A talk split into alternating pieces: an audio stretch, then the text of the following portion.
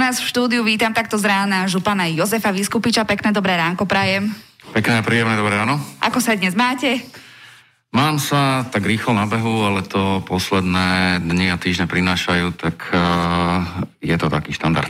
No vlastne môžeme si aj k tomu povedať, lebo určite to má niečo spoločné aj s očkovaním, ktoré sa opäť teda rozbehlo ešte vo väčšom cez, cez víkend, pretože ste posilnili očkovacie centra, už je nové aj v Dunajskej strede a Skalici. Minule, keď sme sa o tom rozprávali... To bol moderátorský tak... a všetko povie za mňa. Áno, lebo sa ťa chcem opýtať na nejaké detaily, lebo toto sme už poslucháčom vraveli. Okay. Tak nám povedz, ako to vyzeralo.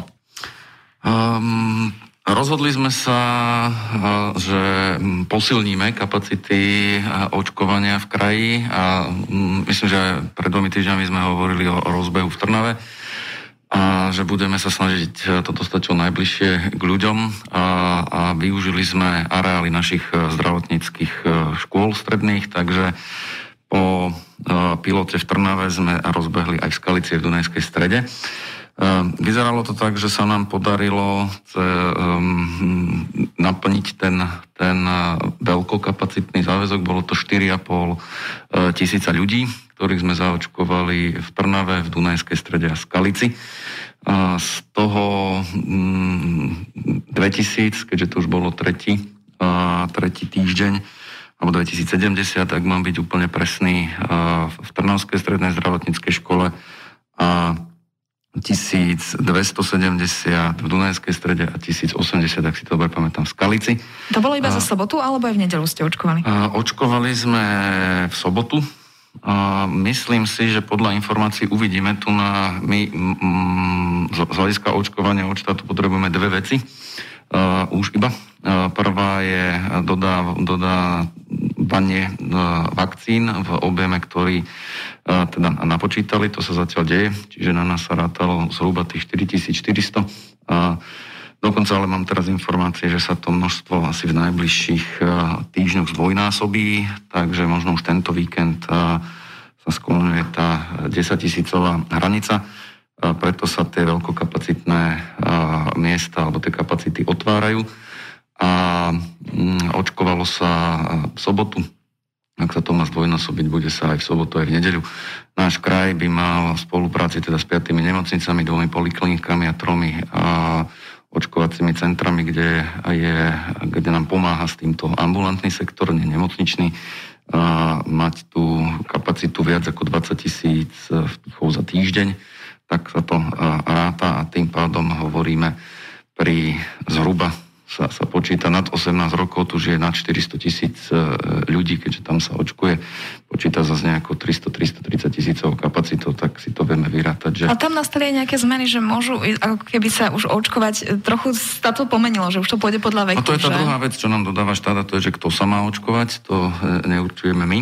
A, a tam nastávali tam zmeny, je to niekoľkokrát medializované, že a, najprv bola tzv. prvá línia, potom sa rozhodla aj nejaká časť kritickej infraštruktúry, potom učitelia a, stredných škôl a nakoniec sa teda pristupovalo a, k očkovaniu iba podľa veku. My sme presadzovali dlhodobo toto, aby tie najohrozenejšie skupiny a hlavne skupina 60 a vyššie Samozrejme má to aj objektívne príčiny, keďže vieme, že vakcína AstraZeneca, s ktorou sa očkuje v týchto našich veľkokapacitných e, centrách, tak e, tá bola pôvodne e, schválená iba do 55 rokov. Následne, myslím, že niekedy v strede minulého týždňa sa rozhodlo, že je bezpečná na základe toho, že ju používajú Briti na celú populáciu a a posúvajú tú hornú hranicu aj v iných štátoch únie a je to teda bezpečné, tak sa u nás rozhodlo, že až do 70 rokov. Tým pádom sa otvoril aj zoznam pre 56 až 70 ročných a tam nastali nejaké zmeny.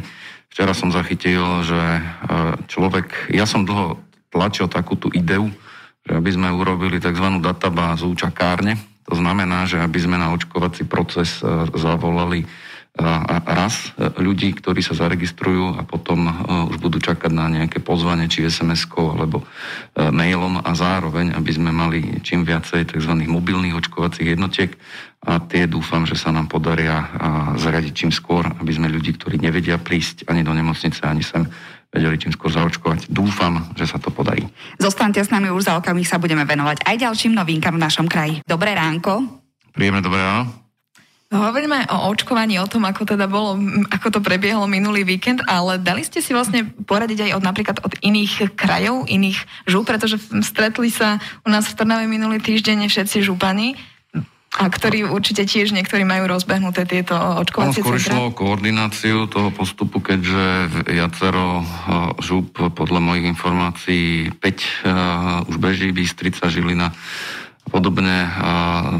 Nejaké detaily sa doľadujú v Nitrianskom a Trenčianskom kraji a teraz ako som išiel sem k vám do štúdia, som zachytil, že Bratislavský kraj ide robiť tlačovku k tomu, že, že začnú teda po troch týždňoch za nami robiť veľkokapacitné očkovacie centrum v Bratislavskom kraji, takže tá koordinácia nejde len na území kraja nášho, ale aj medzi županmi navzájom, pretože je to situácia nová.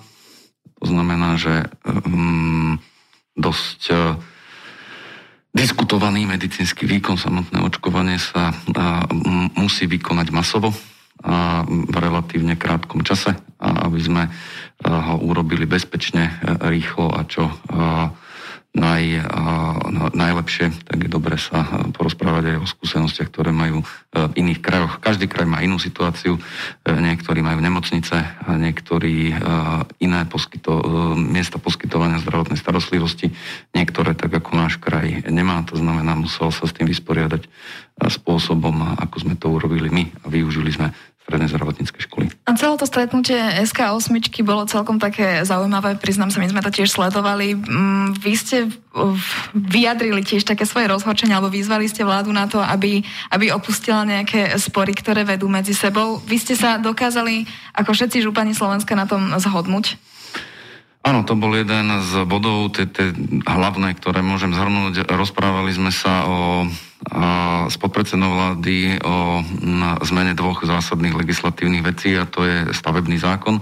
A, stavebné konanie má dve také fázy, jedno je stavebné a druhé územné a dohodli sme sa, že v územnom konaní, to znamená tzv. keďže kraje zodpovedajú za regionálny rozvoj, by mala byť ich pozícia posilnená po zmene legislatívy a zároveň v procese verejného obstarávania sme snažili presvedčiť vládu, alebo teda jeho zástupcov o tom, že by sme mohli viacej zainteresovať vlastné sily pri mnohých službách, ktoré poskytujeme verejnosti, ak by sme mohli vo verejnom obstarávaní používať tzv. in-house mm, parametre. Čo to znamená, že, že by bola kombinácia toho, čo vieme robiť sami a kombinácia súkromného sektora na, na doplnenie. Je to dosť zložitá téma, ale vyzerá, že sa nám to asi podarí uh, urobiť. Uh, súvisí to napríklad s tým, že disponujeme kapacitou uh, napríklad na starostlivosť od ciest do nejakého percenta, ale niečo by nám mal súkromný sektor doplniť. Na teraz sa to musí súťažiť, že buď oni alebo my. My chceme, aby sa to, to dalo kombinovať a využívať teda naše domáce in-house kapacity. No a potom sme mali stretnutie aj s ministerstvom dopravy ohľadom formovania novej legislatívy v cestovnom ruchu. A keďže cestovný ruch je jeden z, z, z takých sektorov, ktorý výrazne trpí v tomto krízovom období, tak aby na linke obec, mesto, čiže oblastné organizácie cestovného ruchu kraje, krajská organizácia a ministerstvo tomuto sektoru pomohli a má sa na to robiť nová legislatíva. Toto boli tie zásadné veci a samozrejme pre mňa to bolo také dosť symbolické, keďže najstarší z nás, Janko Lunter z Banskej Bystrice, mal na srdci to, taký ten otcovský odkaz, že vážená vláda a predstavitelia, tu stojíme župani, ktorí sme z rôzneho politického spektra, nezávislí, opozícia, koalícia, a dokážeme sa pri zásadných témach za tri roky, ktoré spolupracujeme pod krídlami SK8 dohodnúť a neotravujeme verejnosť zbytočnými hádkami, takže SK8 aj mojimi ústami a ústami ďalších županov vyzvali vládnych predstaviteľov, všetkých vládnych, a, a, ktorí tvoria súčasnú koalíciu, aby sa prestali zbytočne dohadovať. No teraz čelíme výraznej kríze a mali by nájsť spoločnú reč. Ak sa treba vyhádať, nech to urobia medzi sebou v zákulisí, ale potrebujeme jasné vedenie a Janko Lunter tento proces inicioval a tú výzvu sme za SK8 na vláde poslali so županom Jozefom Vyskupičom, pardon, som skomolila, dobre, sa budeme rozprávať aj za, za okamih už o pár minút. U nás v štúdiu sedí župan Jozef Vyskupič, do tretice vám prajeme dobré ránko. Dobré ránko. Okrem očkovania um, sme informovali našich, našich poslucháčov o tom, že z župe sa podarilo zdiagnostikovať most v Horných Orešanoch. Povieš nám o tom viac, lebo čítali sme, že to bolo nedeštruktívnou metódou, ale čo to je, to sme sa nedozvedeli. Um, my sme sa rozhodli, že t- tento typ uh, diagnostiky s takým uh, digitálno-laserovým zariadením uh, budeme robiť pravidelne a naši zamestnanci správy údržby ciest um, a nielen pravidelne, ale na čo najviac uh, mostných teles. Len na predstavu, uh, my ich máme takmer 400 v správe týchto mostov a um, sú um, sa to kategorizuje v takej 7 člennej stupnici, alebo 7 bodovej stupnici a sedmička znamená najhorší, respektíve havarijný mhm. stav, šeska zlý, alebo teda veľmi zlý, zlý a tak ďalej a tak podobne. Jednotka je najlepší.